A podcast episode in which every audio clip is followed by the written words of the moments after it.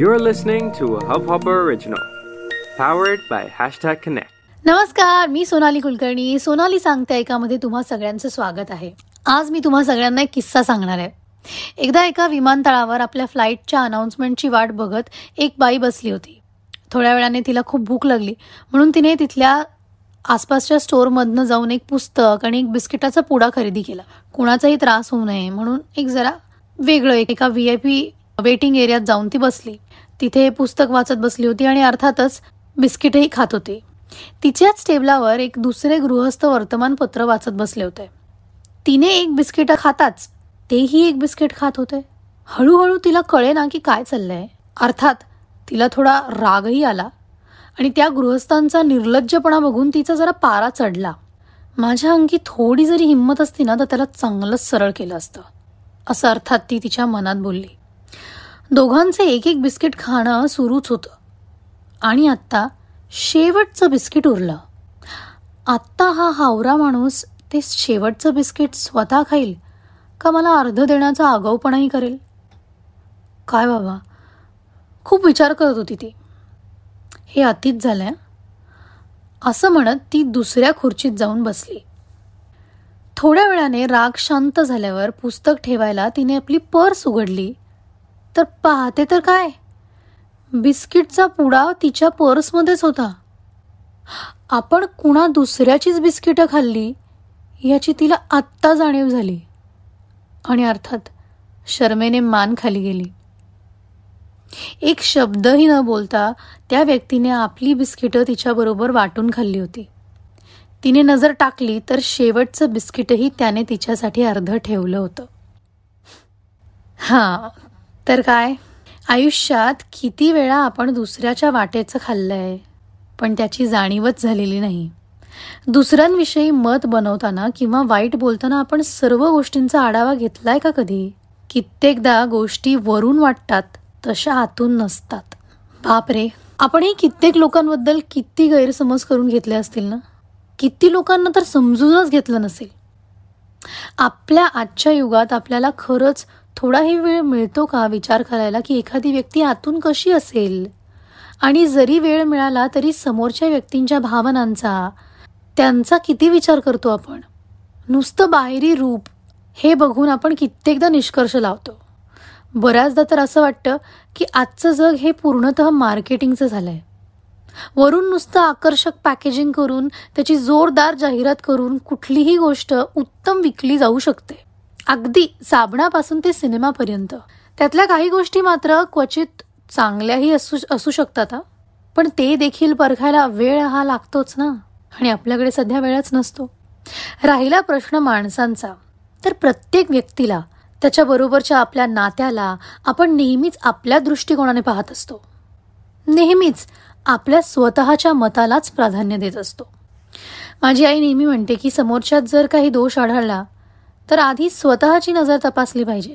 कदाचित त्याच्यात तो दोष नसेलच, आपल्या स्वतःच्याच नजरेत असेल. नजरेवरचा पडदा काढला तर कदाचित समोरचं जे धूसर आहे ते काहीसं स्पष्ट दिसू लागेल. पण बऱ्याचदा याचं विपरीतही घडू शकतं. वाईट अनुभवही येऊ शकतात आणि येतातच. पण शेवटी चांगलं किंवा वाईट हे त्या व्यक्तीबरोबर येणारे अनुभव, ह्याला आपण म्हणू शकतो. आता जरा वेळ काढून तुम्ही सुद्धा विचार करा. कदाचित काही प्रसंग तुमच्या बाबतीतही घडले असतील. कळत न कळत काही लोकांबद्दल तुमचे समज, गैरसमज झाले असतील. माझे तर भरपूर होतात. आणि आत्ता या लॉकडाऊनच्या पिरियडमध्ये भरपूर वेळ मिळाला आहे, त्यामुळे विचार करायलाही वेळ मिळतोच आहे. खूप विचार केल्यानंतर मला माझ्या प्रवासांमध्ये आलेले काही अनुभव आठवत आहेत. तुम्हाला माहिती असेल कदाचित किंवा नसेलही माहिती, पण मला भटकंतीची प्रचंड आवड आहे. मला भटकायला खूप आवडतं आणि सध्या तरी मी गेल्या काही वर्षांपासनं खूप सारं ट्रॅव्हलिंग करते आहे, भारतात, भारताच्या बाहेर, अनेक देशांमध्ये. सो मला आठवतं आहे की माझी पहिली ट्रिप ही जी भारताबाहेर झाली ती होती पॅरिसला. आणि साधारण 2008मध्ये ही ट्रिप झाली.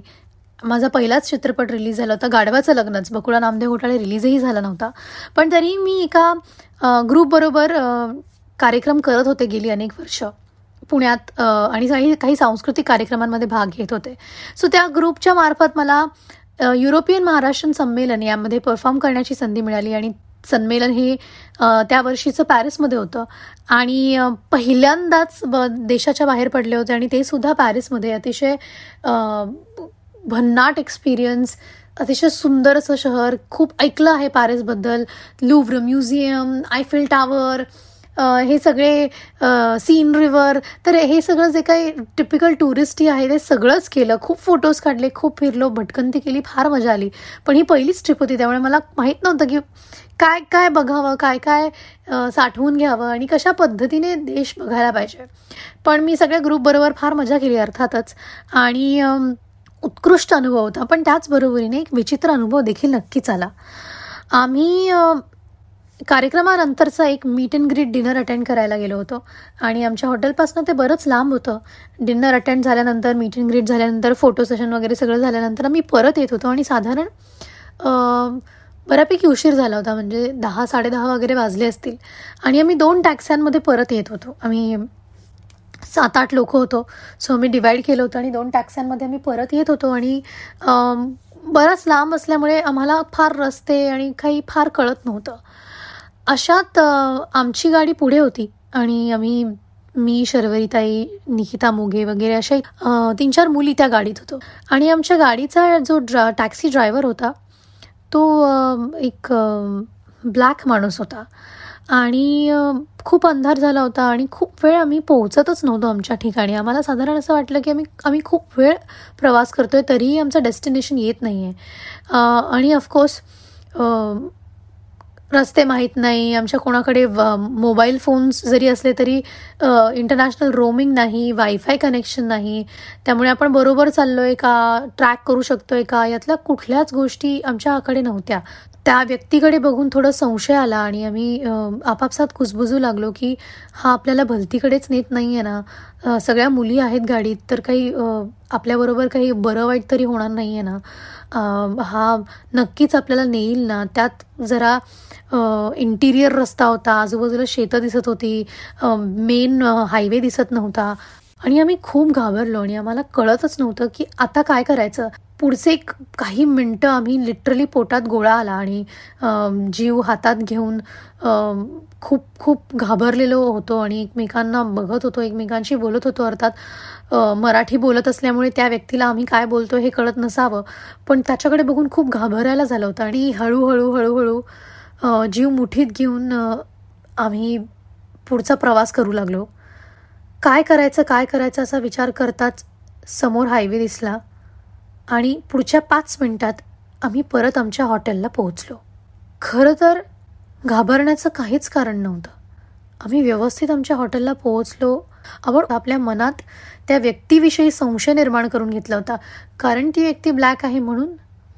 मला असं वाटतं की अनेक गोष्टींबाबतीत आपण ना आधीच काही आपल्या मनात विचार तयार करून ठेवलेले असतात आणि म्हणून आपण उगाचच अनेक गोष्टी ओढवून घेत असतो. ऑफकोर्स काही कम्युनिटीजबद्दल आपण खूप ऐकलं आहे लहानपणापासून, किंवा आपल्यावर जे लहानपणापासून संस्कार झाले आहेत, घराघरांमध्ये आपण जे लहानपणापासून ऐकत आलो आहे, बोलत आलो आहे, आपले घरातले लोक त्या कम्युनिटीजविषयी, त्या मायनॉरिटीजविषयी, म्हणजे इंडियात असेल किंवा जगभरात कुठेही असेल, अनेक मायनॉरिटीजवरती त्यामुळे वर्षानुवर्ष, पिढ्यानपिढ्या अनेक अत्याचार होत आले आहेत.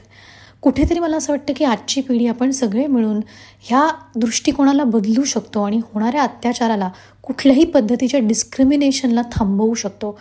खूप कॉन्शियस एफर्ट्स घेऊन आपल्याला स्वतःवरती काम करायला लागेल. प्रत्येक व्यक्तीच्या मानसिकतेवर आपल्यापासून सुरुवात करूया, आपल्या मानसिकतेवर काम करायला लागेल.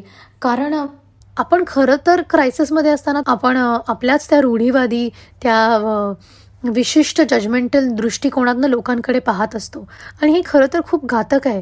म्हणजे आय एम ग्लॅड की आम्ही फक्त तो संशय आला म्हणून एकमेकांशी त्याविषयी बोललो आणि त्याला काही बोललो नाही, त्याला ओरडलो नाही किंवा त्याच्यावर संशय घेतला आहे हे त्याला जाणवून दिलं नाही. होपफुली, आय होप की त्याला ते दिसलं नसेल आमच्यात किंवा जाणवलं नसेल. पण जर आम्ही चुकून त्याला काही बोललो असतो तर हे किती किती वाईट झालं असतं. म्हणजे मला खरंच त्या क्षणी आम्ही रिॲक्ट झालो नाही, मनापासून याबद्दल बरं वाटतं.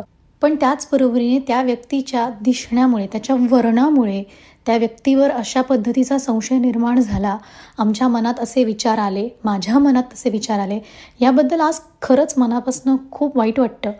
I feel sorry for myself to think in that way.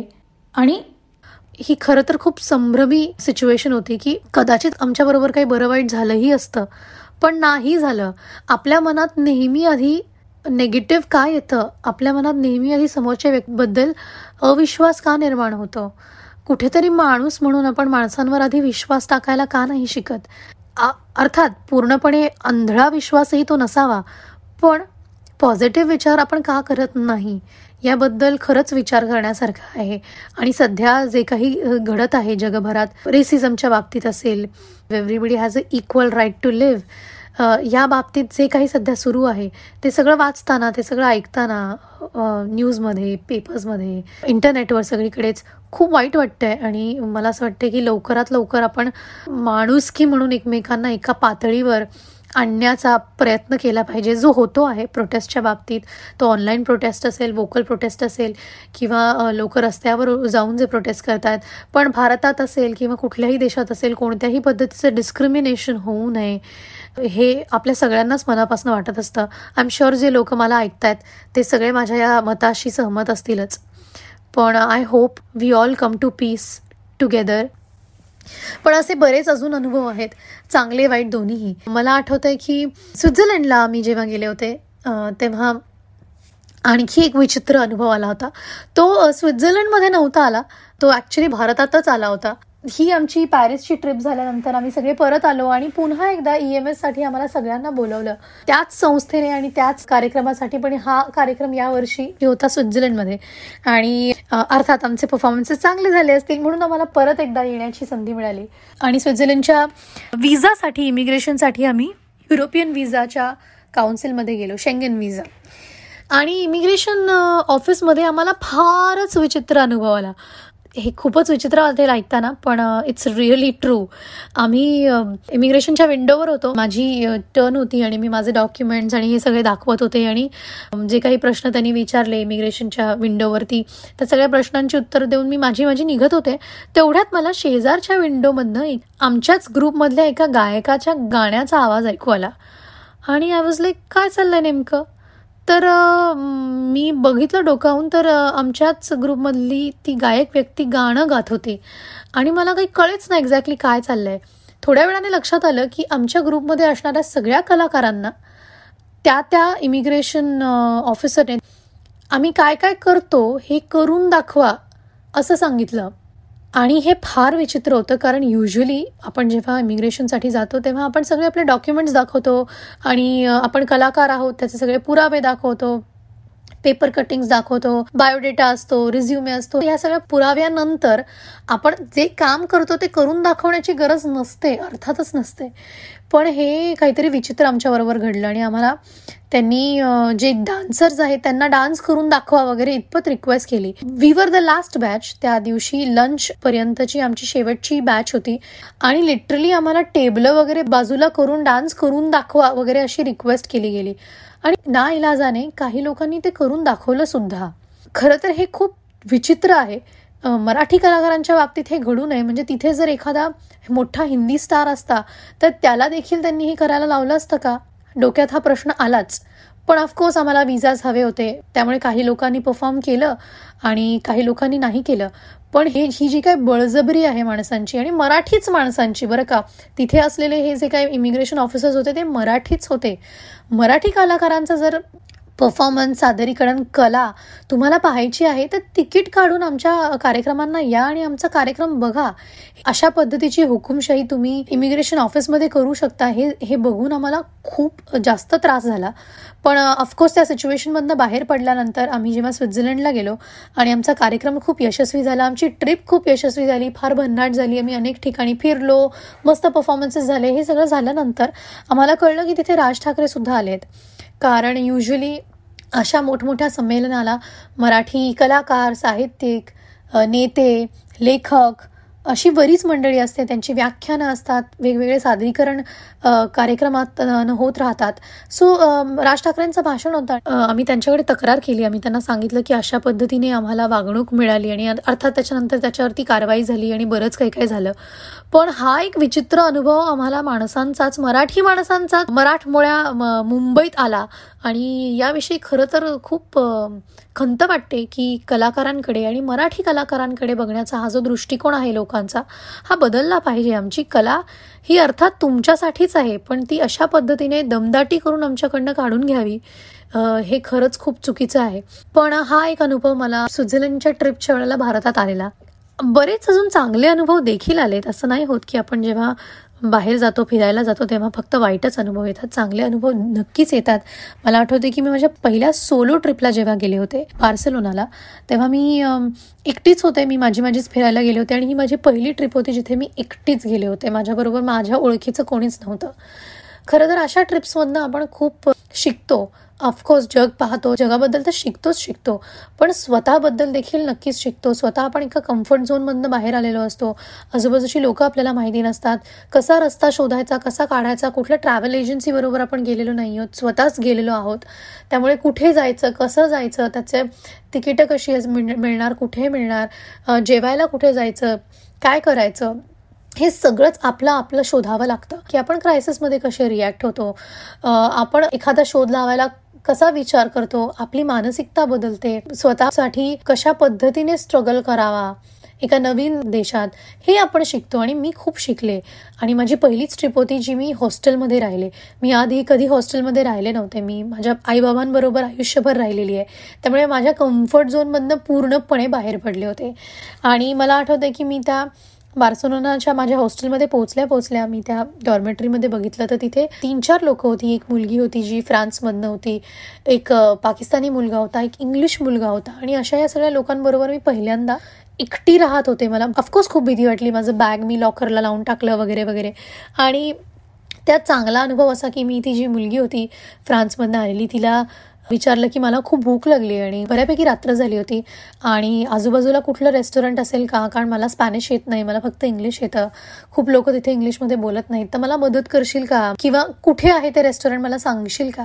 तर नुसतं न सांगता ती मला तिकडे घेऊन गेली. तिने मी काय खाते, मी नॉनव्हेज खाते काय, व्हेज खाते का, अमुक विचारपूस करून माझ्यासाठी मेन्यूमधनं योग्य ती डिश निवडली, ऑर्डर केली आणि तिने मला सगळं शिकवलं, आजूबाजूला कुठे रेस्टॉरंट्स आहेत, सुपरमार्केट्स कुठे आहेत, काय मिळतं वगैरे एक चांगला आढावा दिला. माझ्याबरोबर थांबली जेवण संपेपर्यंत, माझं बिल देऊन झाल्यानंतर ती माझ्याबरोबर परत आली.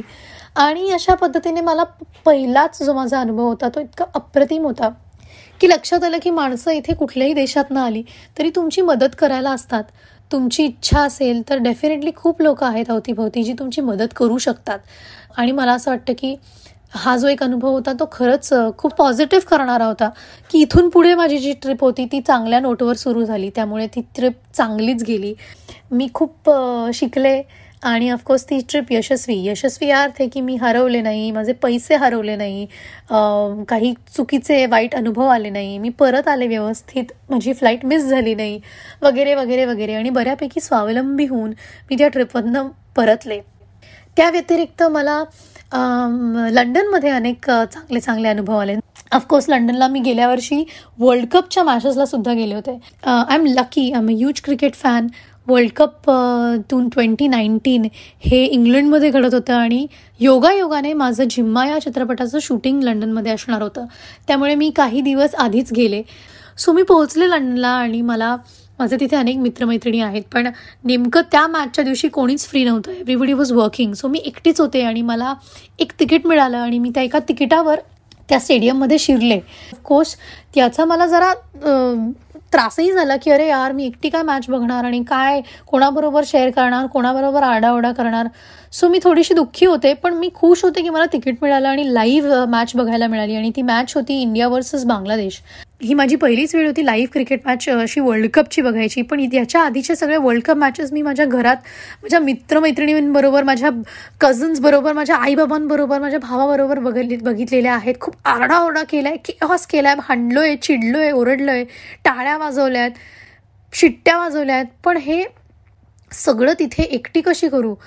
आणि काय नाही, सुरुवातीला 15-20 मिनटं मी माझी मॅच बघितली, एन्जॉय केली. मग थोड्या वेळाने हळूहळू आजूबाजूची सगळीच लोकं कधी आपले मित्र झाले हे लक्षातच आलं नाही. आम्ही एकत्र टाळ्या वाजवत होतो, शीटवर आरडाओरडा करत होतो, नाचत होतो, लिटरली ढोल आणि हे घेऊन सगळे लोक स्टेडियममध्ये शिरले होते आणि मी त्यांच्याबरोबर नाचत होते. आणि थोड्या वेळाने लक्षात आलं की 1 मिनिट, यांच्यापैकी कोणालाच मी ओळखत नाही आणि तितकाच दंगा मी या सगळ्यांबरोबर करते.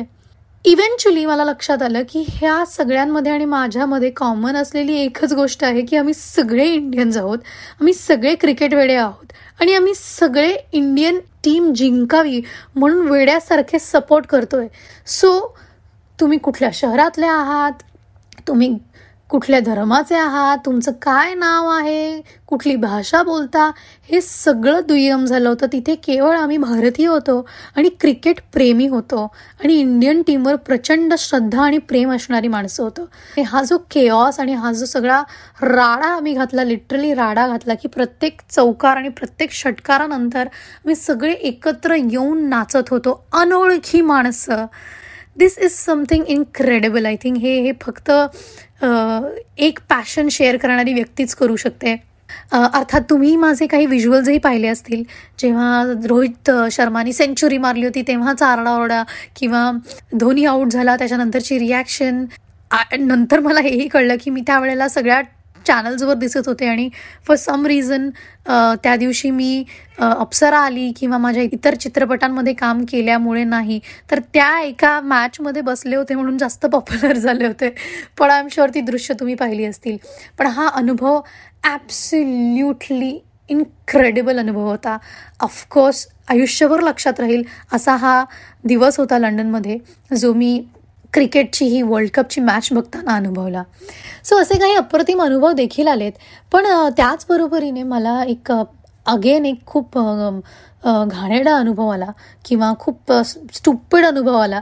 तो असा होता की मी पुन्हा एकदा जेव्हा पॅरिसला गेले होते माझ्या 30th बर्थडेला, मी महिनाभर बाहेर फिरत होते. 1 मे ते 15 मे मी माझ्या केसरी टूर्सच्या मायफेअर लेडीच्या ट्रिपवर गेले होते, जिथे माझ्याबरोबर अनेक मैत्रिणी आणि अनेक मुली होत्या आणि त्यांच्याबरोबर मी रोज वेगवेगळ्या देशांमध्ये फिरत होते. आणि त्याच्यानंतरचे 15 दिवस माझे आईबाबा मला लंडनमध्ये जॉईन झाले होते आणि आम्ही सगळ्यांनी फॅमिली ट्रिप केली होती. पहिल्यांदाच माझे आईबाबा लंडनला आले होते, त्यामुळे ती ट्रिप खूप अविस्मरणीय आहे माझ्यासाठी. पण त्याच्या आधी मी जेव्हा पॅरिसला होते, सो पॅरिसला असताना मी माझे युरोज आणि पाऊंड्स असे 2 वेगवेगळे करून ठेवले होते. सो मी माझ्या लॉकरमध्ये एक छोटा एन्व्हलप युरोजचा आणि एक छोटा एन्व्हलप पाऊंड्सचा आणि माझं पासपोर्ट, वॉलेट वगैरे वगैरे असं ठेवलं. आणि झाले 2-3 दिवस आम्ही पॅरिसमध्ये होतो, 2 दिवस होतो, फिरलो वगैरे, मस्त झालं. आणि आता जर्मनीला निघणार, सो बॅकिंग बिकिंग करून माझ्या सगळ्या रूमचं चेकआउट बिकआउट करून मी निघाले आणि बसमध्ये, आमच्या बसमध्ये सामान वगैरे ठेवून आम्ही निघालो. आणि आम्ही साधारण आता 1 तासभर वगैरे झाला आणि मस्त प्रवास करतोय, गाणी गातोय वगैरे वगैरे. अचानक माझ्या लक्षात आलं की 1 मिनिट, मी त्या लॉकरमध्ये पाऊंड्स आणि युरोज असे वेगळे करून ठेवले होते. तर मी युरोज घेतले कारण मला इथून पुढे युरो करन्सी लागणारे, मी युरोपात असणारे. पण पाऊंड्स घेतले का? आणि सडनली आय रिमेंबर्ड की मी पाऊंड्स तिकडनं उचललेच नाही. फॉर सम रिझन तो एन्व्हलप खाली राहिला आणि तो एन्व्हलप मी बघितलाच नाही. मी माझं पासपोर्ट, वॉलेट हे काढून घेतलं आणि मी निघाले. मी इमिजिएटली बस थांबवली. बस थांबवून माझी सूटकेस काढून त्याच्यातले सगळं काही कप्पे चेक केले, माझं बॅग चेक केलं, माझं जे काय माझ्याकडे होतं ते सगळं चेक केलं. आणि माझ्या लक्षात आलं की मी तो एन्व्हलप तिथेच विसरली आहे. आय वॉज शुअर, कारण तिकडनं मी काढलाच नाही. इमिजिएटली फोनाफोनी करून त्या हॉटेलमध्ये फोन केला, रिसेप्शनवर फोन करून चौकशी केली. आणि ऑफकोर्स तिथल्या रिसेप्शनिस्टकडनं मला कळलं की चेकआउट केल्यानंतर त्या कुठल्याही गोष्टीसाठी बांधील नाही आहेत. आपण चेकआउट करताना आपली सगळी गोष्टी, जी काय आपल्या सगळ्या गोष्टी आहेत त्या चेक करून काढायच्या असतात. तुम्ही काही विसरलात तर they are not responsible for it. पण ऑब्व्हियसली त्याच्यामध्ये कॅश होती, त्याचं काय झालं पुढे मला माहीत नाही. पण अशा पद्धतीने माझे 500 pounds worth, I think some 50,000 Indian rupees मी तिथे विसरून आले. आणि पुढची माझी सगळी ट्रिप मी स्वतःला कोसत होते की चेकआउट करताना प्रत्येक गोष्ट चेक केली पाहिजे. अर्थात मी करतेच, पण हा असाही एक अनुभव आला जिथे मी माझे पैसे विसरले होते. जो ट्रॅव्हलिंग करताना मला असं वाटतं की आपल्याला असे अनेक अनुभव येत असतात, चांगले वाईट. ऑफकोर्स चांगले अनुभव आपल्या सगळ्यांनाच हवे असतात, पण वाईट अनुभव आपल्याला बऱ्याच गोष्टी शिकवतात. त्याच्यापुढे मात्र मी कधीही आयुष्यात काही विसरलेली नाही आहे, काही हरवलेली नाही आहे. बरं, अनुभव येण्यासाठी आपल्याला देश विदेश फिरायला पाहिजे किंवा बाहेर पडलं पाहिजे असंही काही नाही आहे. आपण आपल्या रोजच्या जगण्यातनं देखील अनेक अनुभव घेत असतो. एखादी व्यक्ती आपल्याबरोबर का अशी वागते त्याच्यामागे त्या व्यक्तीचं काहीतरी कारण असू शकतं. आपण लगेचच जजमेंटल व्हायची काहीच गरज नसते. थोडा माणसांवर, थोडा लोकांवर, थोडा स्वतःवर विश्वास टाकायला शिकूयात. माणूस म्हणून एकमेकांना समजून घ्यायला शिकूयात, एकमेकांवरती विश्वास टाकायला शिकूयात, एकमेकांवरती प्रेम करायला शिकूयात. आणि मला असं वाटतं हीच खऱ्या अर्थाने या जगाला परतफेड असू शकते. आणि आय होप की लवकरच लॉकडाऊन संपेल आणि मी पुन्हा एकदा बाहेर पडेन. अजून बरीच देशं आहेत, अजून बऱ्याच जागा आहेत ज्या मला बघायच्या आहेत. तुम्हीसुद्धा तुमच्या अनुभवांमधनं, तुमच्या प्रवासांमधनं प्रगल्भ होत राहा, शिकत राहा. आणि हा लॉकडाऊन लवकरच संपो आणि तुम्हाला देखील बाहेर पडण्याची संधी मिळो. या पॉझिटिव्ह नोटवर मी आजचा हा एपिसोड संपवते आणि भेटूयात पुढच्या एपिसोडमध्ये. तोपर्यंत स्वतःची काळजी घ्या आणि जसं मी म्हणते, ऐकत राहा. सोनाली सांगते ऐका.